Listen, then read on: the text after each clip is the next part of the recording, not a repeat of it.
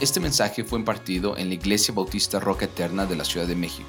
Para más información visita nuestro sitio de internet rocaeternamexico.com o en Facebook Roca Eterna México.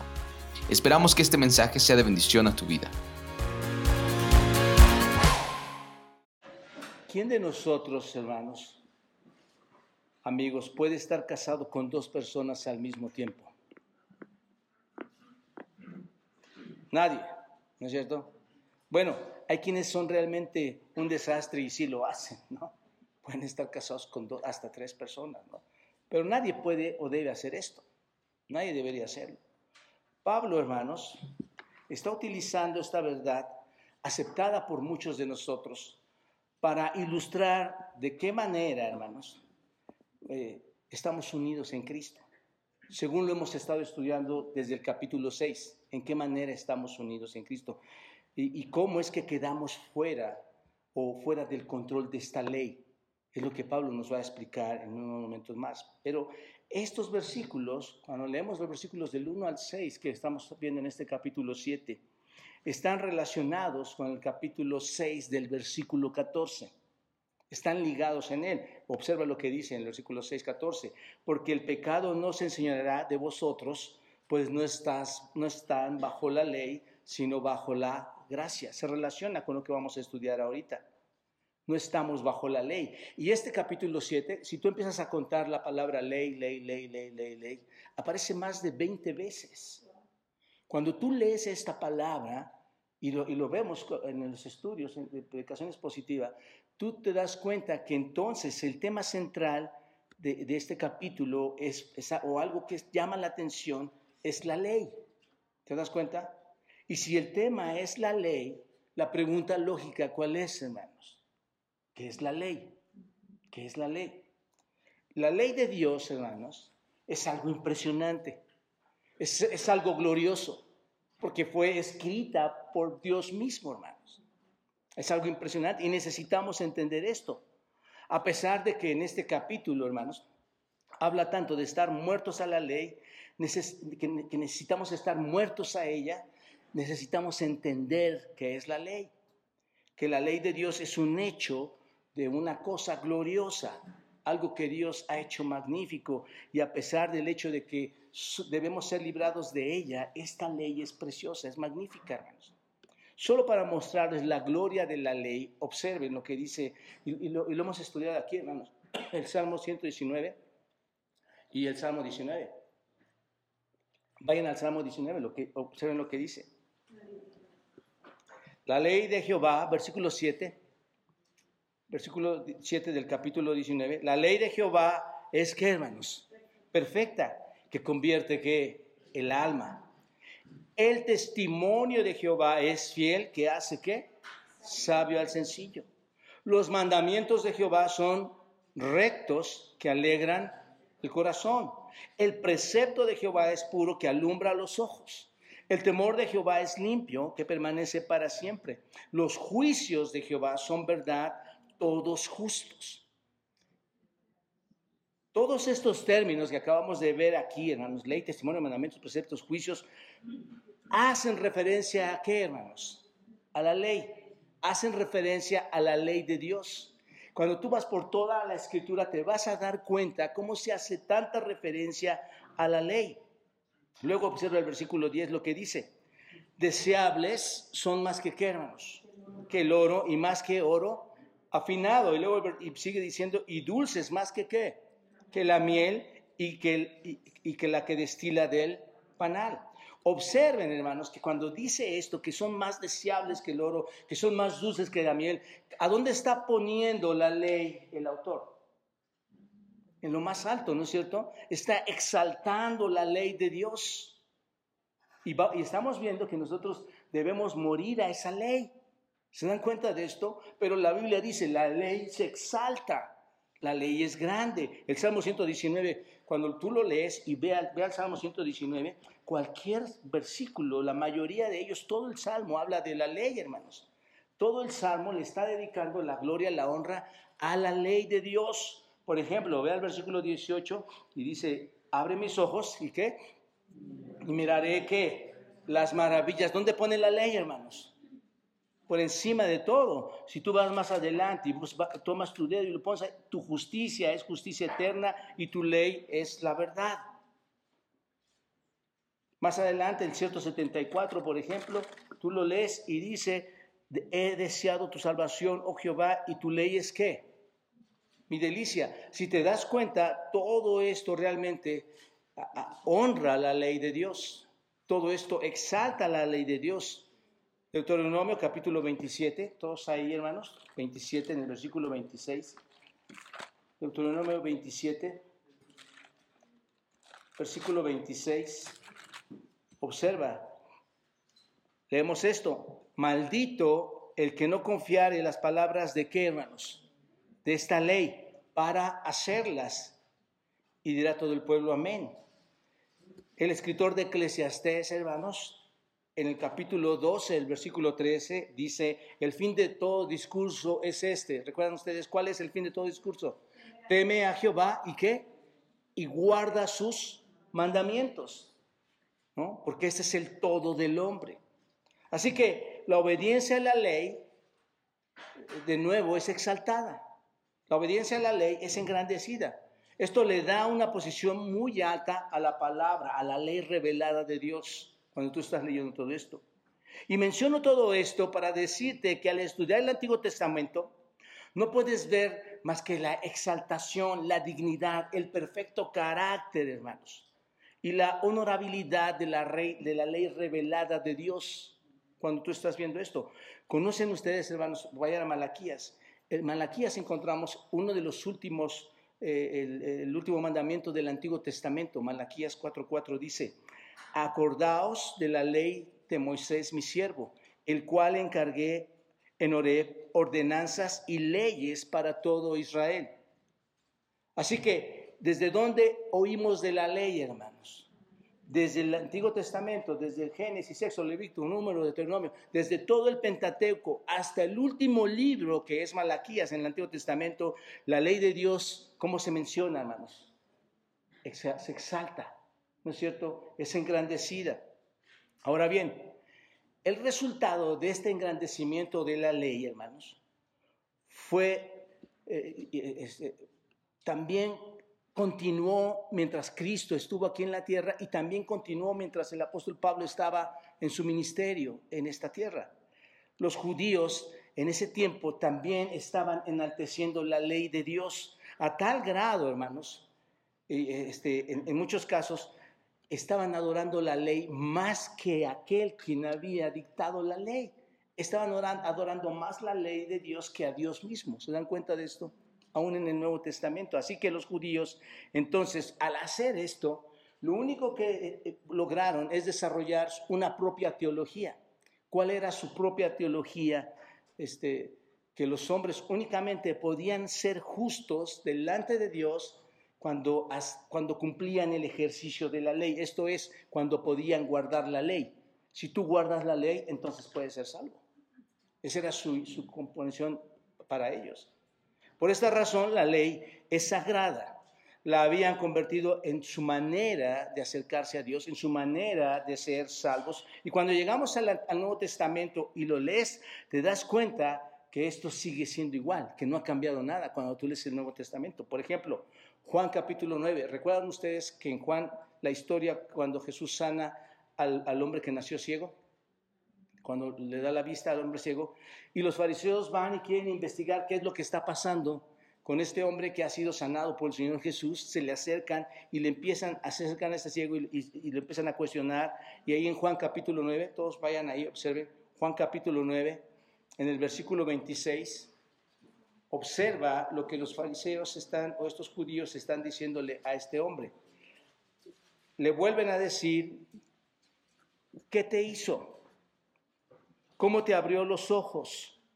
Él les respondió, ya os lo he dicho y no habéis querido oír porque lo que queréis oír, ¿por qué lo, que, lo quieren oír otra vez? ¿Queréis también vosotros haceros sus discípulos? Uy, no les hubiera dicho esto, hermanos, porque ¿qué hicieron estos hombres? le injuriaron, le atacaron, fueron ofendidos, ¿no es cierto? ¿Y qué le dicen? Tú eres su discípulo. Pero nosotros discípulos de quién somos? De Moisés. Nosotros sabemos que Dios ha hablado a Moisés. Dios le ha dado la ley a Moisés, pero respecto a ese, es Jesucristo, no sabemos dónde, de dónde sea este hombre. En otras palabras, hermanos, lo que dijeron es, sabemos que Dios le, habló a Moisés. Y cuando dicen que sabemos que Dios le habló a Moisés, lo que están haciendo estos hombres es abogando por la ley de Moisés como la verdad revelada de Dios. Y, eso, hermanos, nos da una idea de cómo percibían, cómo entendían ellos la ley, cómo para ellos era tan importante, por eso eran tan celosos de la ley. ¿Te das cuenta? Así que cuando entramos en esta época, de la, época nuevo testamentaria, del Nuevo Testamento, este compromiso del pueblo de Israel con la santidad, la responsabilidad, la, dignidad, la naturaleza tan honorable de la ley de Dios no disminuye. Siguen siendo conservadores en ese sentido de la ley. Incluso, hermanos, más adelante, cuando nosotros entremos al versículo 12 de Romanos 7, Pablo también está hablando de la ley y la exalta. Observen, Romanos 7, versículo 12, y de una vez vamos a, nuestro texto. Romanos 7, versículo 12. Pablo exalta la ley y dice, de manera que la ley, a la verdad, ¿qué es, hermanos? Y el mandamiento, ¿qué es? Santo, justo y bueno. El punto, hermanos, es que ustedes observen cómo la ley de Dios desde el principio del Antiguo Testamento hasta este tiempo del Nuevo Testamento, la ley de Dios es exaltada. ¿Te das cuenta? Ahora, para resumir todo esto, quisiera que fueran, que pongan mucha atención, hermanos, Romanos 3. Regresen a Romanos 3. Porque en realidad todo lo que hemos estudiado tiene relación con este capítulo y con el 8. Lo vamos a ver después. Vayan a Romanos 3, en el versículo 21 y observen. Observen lo que dice Romanos 3:21, para resumirlo. Luego por la fe invalidamos la ley. La ley, recuerden que hasta ahorita que la ley es exaltada. Luego por la fe invalidamos la ley, ¿qué dice Pablo? En ninguna manera. Sino que, ¿qué es lo que hacemos cuando, cuando entras a la fe? confirmas la fe. No pierdan de vista esto, hermanos. No pierdan de vista esto. ¿De acuerdo? En otras palabras, si puedes venir a Dios por fe, si te arrepientes, crees en el Señor y llegas a Él por fe y no tienes por qué guardar la ley en tu, en tu propia fuerza, entonces anulamos la ley. No. Recuerden que este es un no muy profundo. No, ni Dios lo quiera. Para nada, porque hermanos, recuerden que la ley es muy exaltada. ¿De acuerdo? Entonces, no, no lo hacemos. Más bien, ¿qué es lo que sucede? Confirmamos la ley. Entonces, Pablo quiere establecer el lugar que la ley ocupa.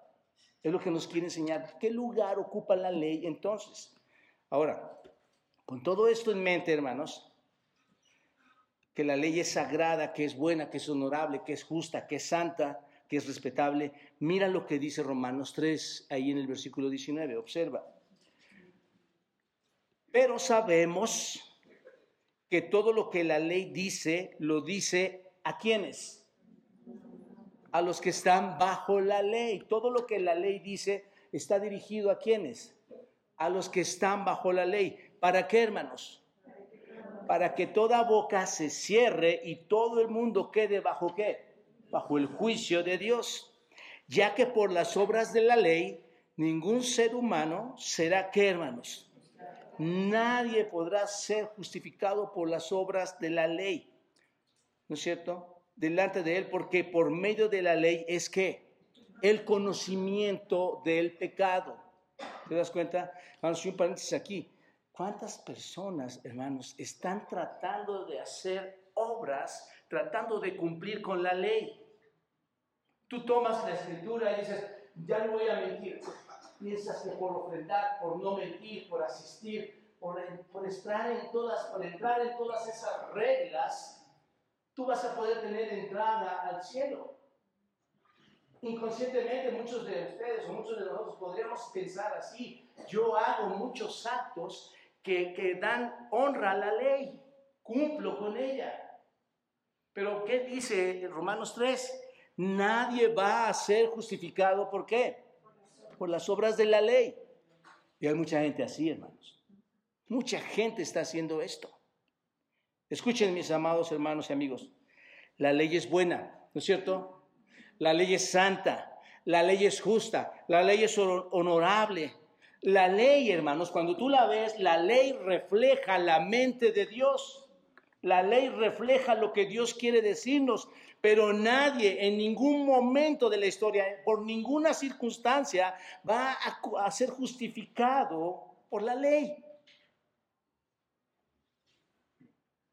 Y finalmente, hermanos, a esta introducción, vayan a Romanos 6:14, donde digo que está el paralelo del 7. ¿Qué dice? Porque el pecado no se enseñorea de nosotros o de, ustedes. Ahí pongan una división en sus Biblias y vean que es una sola frase. Y luego observen, pues, está, pues no estáis bajo la ley, sino bajo la gracia. No estamos bajo la ley, hermanos. ¿Están de acuerdo en esto? Observen que hay dos declaraciones aquí en Romanos 6, 14. Dos declaraciones importantes, dos declaraciones primordiales. Dice el versículo 14, porque el pecado no se enseñorea de vosotros. Es la primera afirmación que está haciendo Pablo y ya la explicó, explicó el significado de por qué el, pecado no se enseñorea de nosotros en el capítulo 6, versículos 15 al 23. Ya lo estudiamos. Ya vimos por qué el pecado no se enseñorea de nosotros. Esa segunda declaración que está en Romanos 6, 14, que dice, pues no estáis bajo la ley, sino bajo la gracia, esta declaración se explica en este capítulo 7, versículos 1 al 6 y más adelante también, y nos dice lo que significa no estar bajo la ley. ¿Te das cuenta? Así que vamos a ver tres puntos esta mañana, hermanos que nos van a ayudar a entender nuestra relación con la ley como creyentes. Y tal vez, y tal vez tú nunca te has preguntado o tú has dicho, no, yo sé que no hago nada con, la ley, pero hermanos, en un sentido, en un sentido, tú has tomado la escritura y has hecho de ella una ley donde por obras cumples a la ley, perdiendo de vista a Dios. Quieres cumplir lo que la ley dice, pero pierdes de vista lo que Dios quiere. ¿Te das cuenta? Y eso es importante, aunque tú pienses que no, es, que, y entiendas que no estás bajo la ley, hay algo que no estamos haciendo bien. Bueno, primero, la ley solo tiene dominio sobre las personas vivas. Solo domina sobre las personas vivas. Versículo 1. ¿Acaso ignoráis, hermanos? Pues hablo con los que conocen la ley. ¿Quiénes eran los que conocían la ley? Los judíos que la ley se enseñorea del hombre entre tanto que éste vive? Esto es muy sencillo, hermanos. Pablo habla a sus hermanos judíos que conocen la ley y les dice, ¿no sabéis? ¿No sabéis? La idea es que realmente no son ignorantes de esto. Ustedes sí saben, ustedes sí conocen. Es asumir lo que saben. Pablo estaba asumiendo que ellos sabían. Apela a que asume lo que saben. Y él les está diciendo, ustedes saben esto porque yo les hablo a los que conocen la ley. ¿La conocían? Claro que sí. Estoy hablando con personas que entienden la ley. Realmente todo el mundo sabe, ¿no es cierto? Cualquiera que sea la ley, incluso ustedes y nosotros sabemos que cualquiera que sea la ley, sabemos, hermano, aún nuestra propia ley mexicana, cualquier ley, cualquiera que conozca la ley, sabe que la ley solo tiene autoridad sobre quienes sobre, los que, sobre las personas vivas. La ley tiene autoridad únicamente sobre las personas que viven. ¿Están de acuerdo en eso, hermanos? ¿Se han percatado de esto o no? La ley solo es efectiva con la persona que está viva. Cuando alguien muere, por ejemplo, en un accidente de tránsito por ir en, eh, sentido contrario, tú no, tú no, tú no ves al, de tránsito, hermanos, que se acerca con el, muerto, que, se, que iba en sentido contrario y le dice, oye, ¿sabes qué? Este, te voy a aplicar la ley. Cinco días de multa. ¿Por qué no lo hace, hermanos? Porque la ley no aplica para los muertos. ¿Te das cuenta de esto? La ley no aplica para los muertos. Entonces, la ley no solo se aplica a una persona muerta, la ley solo se aplica a las personas que están vivas, hermanos. ¿De acuerdo? únicamente a ellos. Punto dos. Que este segundo punto que nos ayuda a entender nuestra relación con la ley como creyentes, es una ilustración del matrimonio. Por eso Pablo mete esta ilustración, observa. Porque la mujer casada está sujeta por la ley al marido mientras éste vive. Pero si el marido muere, ella queda libre de la ley del marido, así que si en vida del marido se uniere a otro varón, será llamada adúltera. Pero si el marido muriere, es libre de esa ley, de tal manera que si se uniere a otro marido, no será adúltera. Esta es una ilustración impresionante, hermanos. Es muy fascinante escuchar esto en cuanto a una ilustración del matrimonio. Solo como comentario al margen, hermanos. Debemos considerar esta ilustración que el apóstol Pablo está poniendo en este pasaje, hermanos, en esta ilustración del matrimonio, como, como lo que es. Es solo una ilustración, hermanos. No tenemos que empezar a alegorizar este, este pasaje. Es solo la ilustración. ¿Se dan cuenta? Bueno, está hablando esta porción de una mujer casada. ¿Se dan cuenta? Una mujer casada es una señora casada. Ella está obligada, esto es, ella está sujeta por la ley a su esposo mientras él viva. ¿Se dan cuenta? Si él muere, ella queda liberada de la ley de su esposo, de la ley de su marido. La ley de matrimonio no se aplica a su esposo si éste está qué? Muerto. ¿Te das cuenta? No quedas atado al cadáver por toda tu vida. Quedas liberada. Esto es simple, hermanos, ¿no es cierto? Es solo una analogía, así de simple es esto.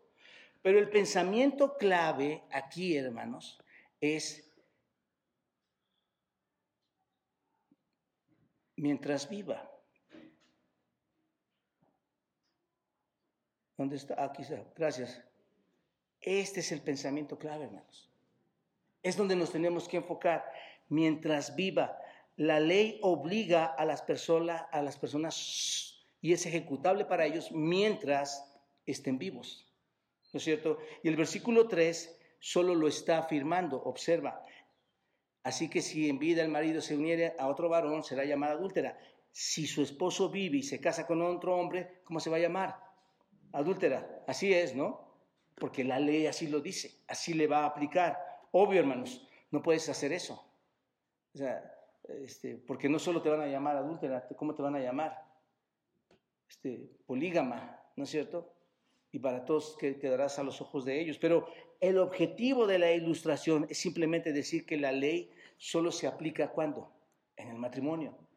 Y es lo que está haciendo Pablo. Mientras ambos, ambos, ambos miembros, la pareja, están vivos, ahí se aplica. Cuando uno muere, es la ley del esa, eh, esa ley del matrimonio ya no es aplicable. ¿Qué tan libre queda ella? Totalmente libre. ¿no es cierto? Dice el versículo 3, ella está libre de esa ley. Ella es libre de ser exactamente como era antes de... ¿Te acuerdas, hermana, cómo eras antes de casarte con tu esposo? Así, exactamente de libre eres. O vas a quedar. Y todas las semanas, eh, ¿cuándo? Pero así es, quedas totalmente libre. Ya no aplica para ti. Ella es libre de ser exactamente como era antes de casarse con su esposo. Es tan libre, hermanos, que puede casarse con otro hombre. ¿Te das cuenta? Y sabemos esto porque el Nuevo Testamento también lo menciona en 1 Corintios 7:39, cuando dice, la mujer casada está ligada por la ley mientras su marido ¿qué? vive. Pero si su marido muere, ¿qué dice, ¿qué dice Corintios? Libre es para casarse con quien quiera, con tal de que sea en el Señor, obvio hermanos. Dice Pablo, ustedes tienen derecho de casarse, pero asegúrense que sea con un cristiano, ¿no? Básicamente es lo que está diciendo. El punto es que la muerte, hermanos, termina por, completo con la ley. Cuando alguien muere, la ley se acaba, la ley se termina, eh, eh, porque está, ya deja de vincular a estas dos personas permanentemente en su matrimonio. Ya murió alguno de ellos. Ahora, por favor, insisto, hermanos, este pasaje no está destinado a enseñar el tema del divorcio. Ni, ni, ni, ni, ni el nuevo matrimonio, porque ni siquiera está incluido el divorcio aquí, hermanos es solo una ilustración. Entonces, solo está tratando de decir una cosa. La muerte termina con el estado de derecho del matrimonio. ¿De acuerdo? Ahí se acaba la ley. Y punto tres. Esto nos lleva hasta nuestro tercer punto, hermanos. a entender nuestra relación con la ley como creyentes. La ilustración aplica a nuestra vida cristiana. Lo que Pablo dijo del matrimonio aplica a nosotros. Con todo lo que tienen en mente, fíjate cómo hace clic. Así también vosotros, hermanos míos, habéis muerto a la ley mediante el cuerpo de Cristo, para que seáis de otro, del que resucitó de los muertos, a fin de que llevemos fruto para Dios, porque mientras estábamos en la carne, las pasiones pecaminosas que eran por la ley obraban en nuestros miembros llevando fruto para muerte, pero ahora estamos libres de la ley por haber muerto para aquella en que estábamos sujetos, de modo que sirvamos bajo el régimen del nuevo del, nuevo del Espíritu y no bajo el régimen viejo de la letra. Pablo aplica la ilustración al creyente y a su relación con la ley, hermanos. Observa el versículo 4, así también así también. Esto significa, por lo tanto, es lo mismo, por lo tanto, vosotros, ustedes también están muertos a la ley, es lo que dice ahí, ustedes están muertos a la ley. En el griego, esta palabra muerto, hermanos, es ejecutar, es dar muerte. Entonces diría algo como esto, por lo tanto, ustedes, hermanos míos, fueron ejecutados. Acuérdense que está hablando a estos hombres. Y usa un verbo auristo, habéis muerto, hermanos. Este es un verbo auristo. En realidad es este, pero junto es un verbo auristo. ¿Y qué es un verbo auristo, hermanos? Recuerden, es algo, les está recordando que es algo que sucedió en el pasado, en un momento del tiempo en el pasado sucedió esto. Entonces, en el pasado alguien fue ejecutado. Es lo que está diciendo Pablo. La pregunta sería, si yo soy cristiano, cuando me ejecutaron, cuando me mataron. ¿Cuál es la respuesta, hermanos? ¿Cuándo fui ejecutado? Bueno, regresen a Romanos 6. Observen. Ahí está la respuesta, versículos 3 y 4. Romanos 6, versículos 3 y 4. ¿O no sabéis que todos los que hemos sido bautizados en Cristo Jesús, hemos sido bautizados en qué, hermanos? En su muerte. Ahí está porque somos sepultados juntamente con Él para muerte por el bautismo, a fin de que como Cristo resucitó de los muertos, para gloria del Padre, así también nosotros andemos en vida nueva. Porque si fuimos plantados juntamente con Él en la semejanza de su muerte, así también lo seremos en la de su resurrección. Sabiendo esto, que nuestro viejo hombre, ¿qué pasó, hermanos? Fue crucificado juntamente con quién, hermanos? Con Él nuestro viejo hombre, del que ya hemos hablado domingos pasados, nuestro viejo hombre, ¿en dónde fue crucificado, hermanos? ¿Junto con quién? Para que el cuerpo del pecado sea destruido, a fin de que no sirvamos más al pecado, porque el que ha muerto ha sido justificado del pecado. Les pregunto, hermanos, ¿dónde fue nuestra muerte? En el Calvario, con Él. Ahí morimos, hermanos. Ahí todos morimos, ¿no es así? Hemos estado estudiando y hemos estado aprendiendo que cuando pones tu fe en Jesucristo, estás unido con quién? Con Él. Estás unido con Cristo. Mueres con Cristo en una muerte espiritual, una muerte espiritual real. Y aquí importante, hermanos, observa que si tú no comprendes esta situación y tú no estás entendiendo si has muerto espiritualmente, tu vida va a ser un fracaso. Tu destino va a ser un fracaso. Solo te estás engañando. Solo llegas a la iglesia porque sabes que el domingo se abre o porque el miércoles se abre. El punto es entender si tú has estado crucificado juntamente con Cristo. Si ya no eres tú y es Él en ti. Si Él ahora, si tú has sido bautizado por Él, has sido lleno por Él. Esta es la idea, hermanos es teología realmente, pero es una explicación concreta y profunda. Tienes que entender, esta es tu situación, esta es tu vida, este es tu caso. No es el caso de la persona de frente, es tu caso. Tú tienes que atender a tu caso. Tú fuiste clavado también en, en un sentido, en ese calvario. Has muerto con Cristo en una muerte espiritual. De eso es lo que está hablando, hermanos. Ahora bien, escúchate, escucha con mucha atención esto. La ley antes de que vinieras a Cristo no tenía la capacidad de salvarte, ¿o sí? la gente piensa que por sus obras o la ejecución de la ley va a poder ser salva. Piensen, hermanos, yo fui un domingo y el otro no voy. Yo ofrendé este domingo, pero el otro no, el otro no ofrendo, pero ya lo hice. Están satisfechos con sus obras. La ley no salva. ¿Entendemos esto, hermanos? No tiene la capacidad de salvarte. Salgamos de esa ignorancia. La ley no salva. Por más que quieras cumplirla, el punto es, y voy a llegar más adelante, pero el punto es que nadie la ha podido cumplir. Por eso Cristo vino. Lo vemos en Romanos 3:20, hermanos. Vayan todos a Romanos 3:20, subrayen esos textos, apunten esos textos. Observa, Romanos 3:20 ya que por las obras de la que, hermano, ¿qué, ¿qué pasa? Por las obras de la ley, ¿qué, hermanos? Ningún ser humano, observa eso, esto es profundo, ningún ser humano, nadie podrá, hermanos, ser justificado delante del Dios creador, delante del Dios glorioso, porque por medio de la ley únicamente es el conocimiento de qué? Tú sabes que la ley está puesta porque te, hace entender que no puedes transgredir eso. La ley está puesta porque no puedes hacer esto otro. La ley está puesta porque no puedes rebasar esa línea. Tienes que entender que la ley únicamente te lleva al conocimiento de tu pecado y te incita incluso a pecar. Todo lo que la ley podía hacer, ¿qué era, hermanos? La, la ley es el conocimiento del pecado. ¿Qué es lo que hace la ley? Culpable. Te condena. La ley lo que hace es culpable. Culpable, eres culpable, únicamente te condena. Pero ahora que has sido salvo, y te das cuenta de la diferencia, hermanos. Ahora que has sido salvo, la ley no solo puede redimirte, no solo no puede redimirte, porque no te puede redimir, no te puede salvar, sino que no puede qué. Cuando eres salvo, no te redime, pero ahora no te condena tampoco. Cuando tú eres salvo, no te condena. ¿Me explico en esto, hermanos? La importancia de ser salvo. Una vez salvo, quedas exento de la ley. Esto es trascendental. Pero la gente, hermanos, está perdiendo el tiempo tratando de cumplir la ley, pensando que son creyentes, pensando que pueden llegar al cielo con tanta facilidad.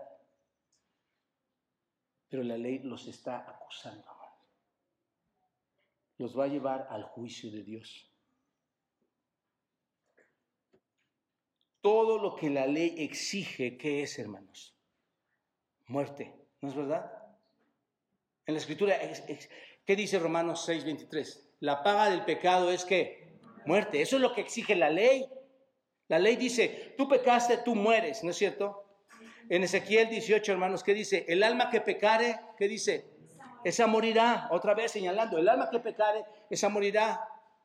Y el Señor Jesucristo, hermanos, o Dios mismo, cuando se presenta con Adán, le dice a Adán, no tomes de ese fruto, porque el día que lo tomes y, lo, y lo comas, ¿qué va a suceder? Morirás. Una vez que tú hagas eso, vas a morir espiritualmente, hermanos. Observen que él no murió físicamente, murió espiritualmente. Es exactamente lo que ocurre en este tiempo. Así que cuando murieron ustedes y yo, mis amados hermanos, la ley ya no tenía autoridad sobre nosotros. ¿No te impresiona eso? Mira, que alguien te diga ahorita, te vamos a encarcelar. Es más, para que sea más severo, te vamos a extraditar a los Estados Unidos. Porque ahí sí no sales para nada, ¿no? Hay nada de túneles. ¿Qué va a pasar? Yo creo que se te viene el mundo encima. El terror más grande y siendo una cárcel. La muerte espiritual es más que real que este ejemplo burdo que te estoy poniendo, porque las puertas del infierno verdaderamente arden, hermanos, y existen. Así que cuando murieron o morimos, la ley ya no tiene autoridad sobre nosotros en Cristo, hermanos. No estamos ya más bajo, más bajo la condenación de la ley. ¿Cómo sucedió esto, hermanos? ¿Cómo es que ya no somos condenados a esto? Bueno, de nuevo la respuesta en el versículo 4, observa. Así también vosotros, hermanos, habéis muerto a la ley mediante qué? Aquí está la respuesta, ¿no es cierto? Mediante qué? El cuerpo de Cristo. ¿Qué significa esto, hermanos? Mediante el cuerpo de Cristo. ¿Qué significa? Por la ofrenda, por, por el sacrificio en la cruz de nuestro Señor Jesucristo, ¿no es cierto? Por su crucifixión. Jesús en la muerte satisfizo la ley, hermanos. ¿Te das cuenta? La ley que exige muerte. Y Jesucristo satisfizo la ley porque murió lo que la ley, porque murió porque así la ley lo exigía. ¿No es cierto, hermanos? La ley exige eso. El pago de la pena en su totalidad por todos nosotros nos liberó de la ley, hermanos. ¿Se dan cuenta? Ya no hay, ya no hay forma. El cobro ya ha sido dado. Según a los Corintios 5:21 dice, el que no conoció, al que no conoció pecado, por nosotros lo hizo qué? Pecado para que nosotros fuésemos hechos justicia de Dios en él. Así que fui condenado a muerte por la ley. Tú fuiste condenado a muerte por la ley. Desde, desde tu nacimiento hemos sido condenados por la ley y ahora hemos cobrado vida en nuestro Señor Jesucristo. ¿Te das cuenta? Pero un elemento, hermanos, que sobresale aquí en este versículo 4, obsérvalo. ¿Cuál es? Mediante el cuerpo de Cristo y observa, ¿cuál es algo importante aquí? ¿Para qué? Para que seas de otro. Esto es importante, hermanos. Para que seas de otro. La salvación, hermanos, es un cambio de nuestra relación completamente ya no tienes el primer marido que tuviste, ¿no es cierto? ¿Se dan cuenta, hermanos? Ya no tienes ese primer marido, ya no estás bajo la esclavitud de la ley. Ahora estás casado con quién? Con Jesucristo. Esta es la razón de la ilustración. Es una imagen hermosa, ¿no es cierto, hermanos? Por eso da la ilustración. Ahora tú ya has muerto a quién? A esa ley, pero ahora tienes un nuevo marido, ¿no es cierto? ¿Quién es? Cristo. ¿Esa ley te condena? tu marido. Lo vemos en Efesios, en capítulo 5, la iglesia es vista como la novia de Cristo, ¿no es cierto? Nosotros somos la esposa de Cristo, hermanos, que hemos sido liberados por Él. Así que estamos llamados a casarnos con otro. Y nos dice con quién. ¿Cuál, hermanos? ¿Con quién es el que nos debemos de casar? Del que resucitó de los muertos. Con este es como nos debemos que casar. ¿Y cuál es el propósito, hermanos? De que ahora morimos a uno, vivimos en otro, salimos de la ley, estamos unidos en, matrimonio con el Señor Jesucristo. ¿Cuál es el propósito de unirnos con Él? Aquí está. El propósito a fin de que llevemos frutos. ¿Para quién, hermanos? Para Dios. ¿Te das cuenta? Gracias a Cristo damos frutos. Gracias a Cristo damos frutos. Y esto es algo que tenemos que eh, eh, entender. Hay frutos en mi vida para Dios. Lo que yo hago demuestra una, un nuevo una nueva criatura en Cristo. la forma de actuar demuestra que soy un verdadero creyente redimido por Cristo, apartado ya de la ley en ese sentido. Son preguntas que, son importantes hacerlas, hermanos, amigos. En Cristo damos frutos. No existe, hermanos, tal cosa como un cristiano que, dice que no, que, no hay frutos, hermanos. La salvación siempre va a producir fruto. Siempre va a producir fruto. Por eso es, es, tan, en un sentido es tan sencillo ver a un verdadero creyente, hermanos.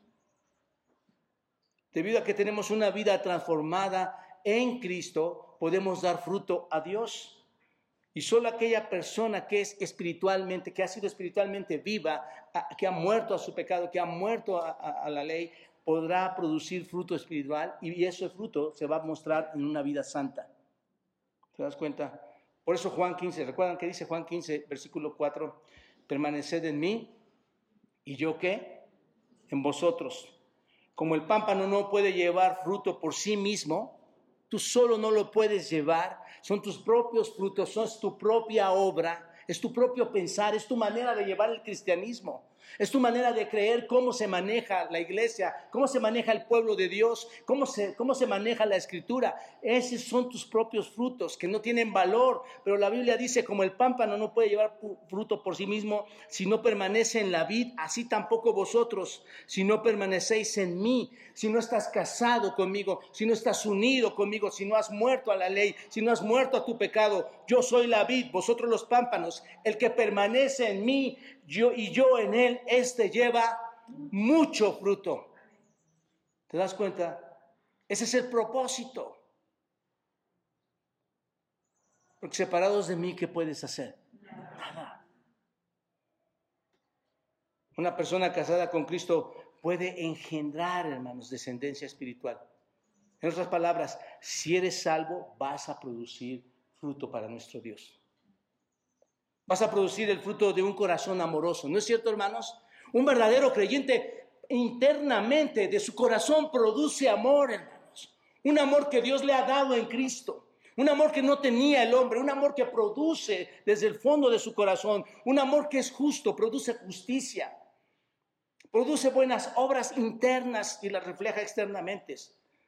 Y, esto únicamente son actos del corazón para la gloria de Dios, ¿no es cierto? Porque finalmente para eso fuimos diseñados, para dar la gloria a Dios, hermanos. Y un verdadero creyente va a dar un fruto de corazón. Y además de ese fruto, hermanos, va a dar también, como dice Galatas, amor, gozo, paz, bondad, fe, mansedumbre, templanza. Va a dar todos estos frutos, hermanos. Sin embargo, piénsenlo, hay muchas personas que creen que pueden estar casados con Cristo y el producto es libertinaje. Licencia para pecar, para producir pecaminosidad, pero no es así, hermanos. No es verdad que hoy el cristianismo se ha volcado a, esa a ese libertinaje, hermanos. Yo soy libre en Cristo, pero todos tus actos, hermanos, no glorifican a Dios. Hay pleitos y contiendas, hay diferencias en las familias cristianas. Hay diferencias entre iglesias. Vamos, ese no es el verdadero cristianismo. El verdadero cristianismo es el fruto que viene de dentro, hermanos. ¿No es cierto? Del corazón. Ahora bien, esos frutos son algo completamente nuevo. ¿Quién producía frutos preciosos? Antes. ¿Quién, hermanos? ¿Recuerdas tus frutos? Los tomabas, los, escondías, que no lo sepa mi esposa, que no lo sepa mi esposo, que no lo sepan mis hijos, que no lo sepa la iglesia, que no... Todo, lo, todo es oculto, todo es horrible, hermanos. Todo es miserable. Pero los frutos ahora son completamente nuevos, porque antes de conocer a Cristo, ¿cómo eran? ¿Cómo eran tus frutos? Obsérvalo, versículo 5 porque mientras estábamos en la carne, ahí estábamos. ¿Cómo eran tus frutos? Las pasiones pecaminosas que eran por la ley obraban en nuestros miembros llevando fruto para qué, hermanos. Esto describe al creyente antes de que, de que fuera salvo, ¿no es cierto? Lo está describiendo ahí, hermanos. Describe antes de ser salvo, la ley con sus eh, prohibiciones despertó, hermanos, las pasiones pecaminosas, como, como lo vamos a ver después en capítulo 7, versículos 7 al 13 en adelante, lo vamos a ver después ahí, hermanos. Pero despierta las pasiones pecaminosas. La ley estimula el mal, porque nada parece más atractivo a las personas que algo que es prohibido, ¿no es cierto, hermanos? Por eso digo que la ley estimula el mal. Entre más te lo prohíben, ¿qué, qué quieres hacer? No vayas a agarrar aquí porque aquí no puedes abrir. ¿De acuerdo? ¿Qué hay ahí? No te, no te interesa. Tú no lo abres. ¿Y qué haces? Ella es casada, ella es casada. pero te interesa tanto que ¿qué haces? Está prohibido. Pero la ley ¿qué hace? Te estimula ¿Te das cuenta de esto? Así que la ley estimula el mal porque nada parece más atractivo que lo prohibido. ¿Se han dado cuenta de esto, hermanos? De verdad. Entre más prohibido, entre más prohibiciones haya, más lo quieres hacer. Es sentido contrario. No, me, la he hecho. Me la he hecho rápido. ¿No? Entre más reglas haya, más, más quieres hacerlo. Solo dile a la gente que no puede hacerlo y, mira, se van a ir corriendo a hacerlo. Diles que no lo hagan y lo van a hacer. Así que la ley estimula el pecado. Pero observen que antes estábamos dominados, envueltos por qué, hermanos? Por el pecado, por la carne, ¿no es cierto? Estábamos envueltos por la carne. ¿La carne qué produce, hermanos? Pasiones pecaminosas, ¿no es cierto? Y luego, hermanos, e, este, estimulada por quién? Por la ley, ¿no es cierto? Como resultado, ¿qué obtenemos? Qué precioso versículo, ¿no es cierto, hermanos? Ahí está el ciclo. Ahí está plasmado el ciclo. Esta palabra carne, hermanos, que aquí se usa, tiene dos sentidos, ¿no es cierto? Cuando dices, Señor Jesucristo vino y, dio su carne en sacrificio, es un sentido positivo, ¿no es cierto, hermanos? Pero este sentido, este sentido de la palabra carne aquí, es con un sentido de que cuando habla de la carne, hermanos, está hablando de la maldad. Es más, ¿para qué explicarlo? Veamos nuestra carne y vamos a decir, somos maldad pura. Nosotros somos maldad pura. Nuestra carne hace de las suyas. eso es lo que significa. Este, si quieres verlo, no te lo digo en el griego, te lo digo en el manual de Eduardo Ortiz. Eso es lo que significa vernos a nosotros con toda nuestra maldad pura. Así es, hermanos. Entonces, esta palabra lleva la connotación de maldad, de ser malvado. Vayan al capítulo 8. Me voy a adelantar un poquito, pero vayan al capítulo 8. Encuentren esta palabra también bien marcada en todo el capítulo 8 constantemente. Observa el versículo, observa el versículo 5, por ejemplo, de Romanos 8. Versículo 5. Porque los que son de la carne piensan en qué, hermanos? Cosas de la carne. Versículo 6. Porque el ocuparse de la carne es. Versículo 7. Los designios de la carne son enemistad contra Dios porque no se sujetan a la ley. Versículo 8, los que viven según la carne no pueden agradar a Dios. Versículo 13, porque si vivís conforme a la carne, ¿qué? Van a morir. Así que cuando estábamos en la carne es cuando no eras salvo. Cuando estabas en la carne es cuando no eres redimido todavía. Y nuestros frutos eran solo para qué, hermanos? Para muerte, ¿no es cierto? Para muerte espiritual. Pero ahora ya no estoy en la carne tampoco tú estás en la carne. Si verdaderamente, y aquí es la clave, hermanos, tú y yo no estamos en la carne si verdaderamente qué? Somos cristianos. ¿Te das cuenta? No es posible creer, ver a alguien que dice ser cristiano y actúa en la carne, y vive en la carne, y habla en la carne. ¿Puedes hacer cosas carnales? Sí, cierto. Ya, lo estudiamos mucho esto, hermanos. Como creyentes podemos hacer cosas en la carne, ¿por qué? Porque la carne está aquí. Sí lo podemos hacer, pero no estás en la carne. Muy importante esto, hermanos. Ya lo estudiamos. Muy importante. Está nuestra carne aquí, pero hay un poder en nosotros, el hombre interior transformado que hace en el espíritu que, que no nos domine esta carne. Finalmente, hermanos, en el versículo 6 dice, pero ahora estamos libres de la ley por haber muerto para aquella que estábamos sujetos, de modo que sirvamos bajo el régimen nuevo del Espíritu y no bajo el régimen viejo de la letra. Esto es muy importante, hermanos. Observen esta palabra, pero ahora es, es como ya no estás en la cárcel, ya no eres igual, ya todo cambió, tú eres una persona diferente, pero ahora, eso como que nos refresca, ¿no es cierto, hermanos? Pero ahora palabras grandes, palabras poderosas, hermanos, pero ahora ya no estamos en la carne, estamos liberados de qué? De la ley. Este es el punto importante, hermanos. Si no entendemos esta parte de verdad y pidamos al Espíritu Santo y a Dios que nos ayuden a comprender esto, esta es la parte importante. Ahora hemos sido librados de cualquier responsabilidad legal. Ya nada te acusa si eres un hijo de Dios. Ya no hay un acta que te acuse, ya no hay una ley que te condena a muerte. ¿Te das cuenta de lo grandioso que es esto? Y de lo engañoso que puede ser para muchas de las personas que asisten o asistimos a la iglesia. La ley, ¿qué es lo que dice, hermanos?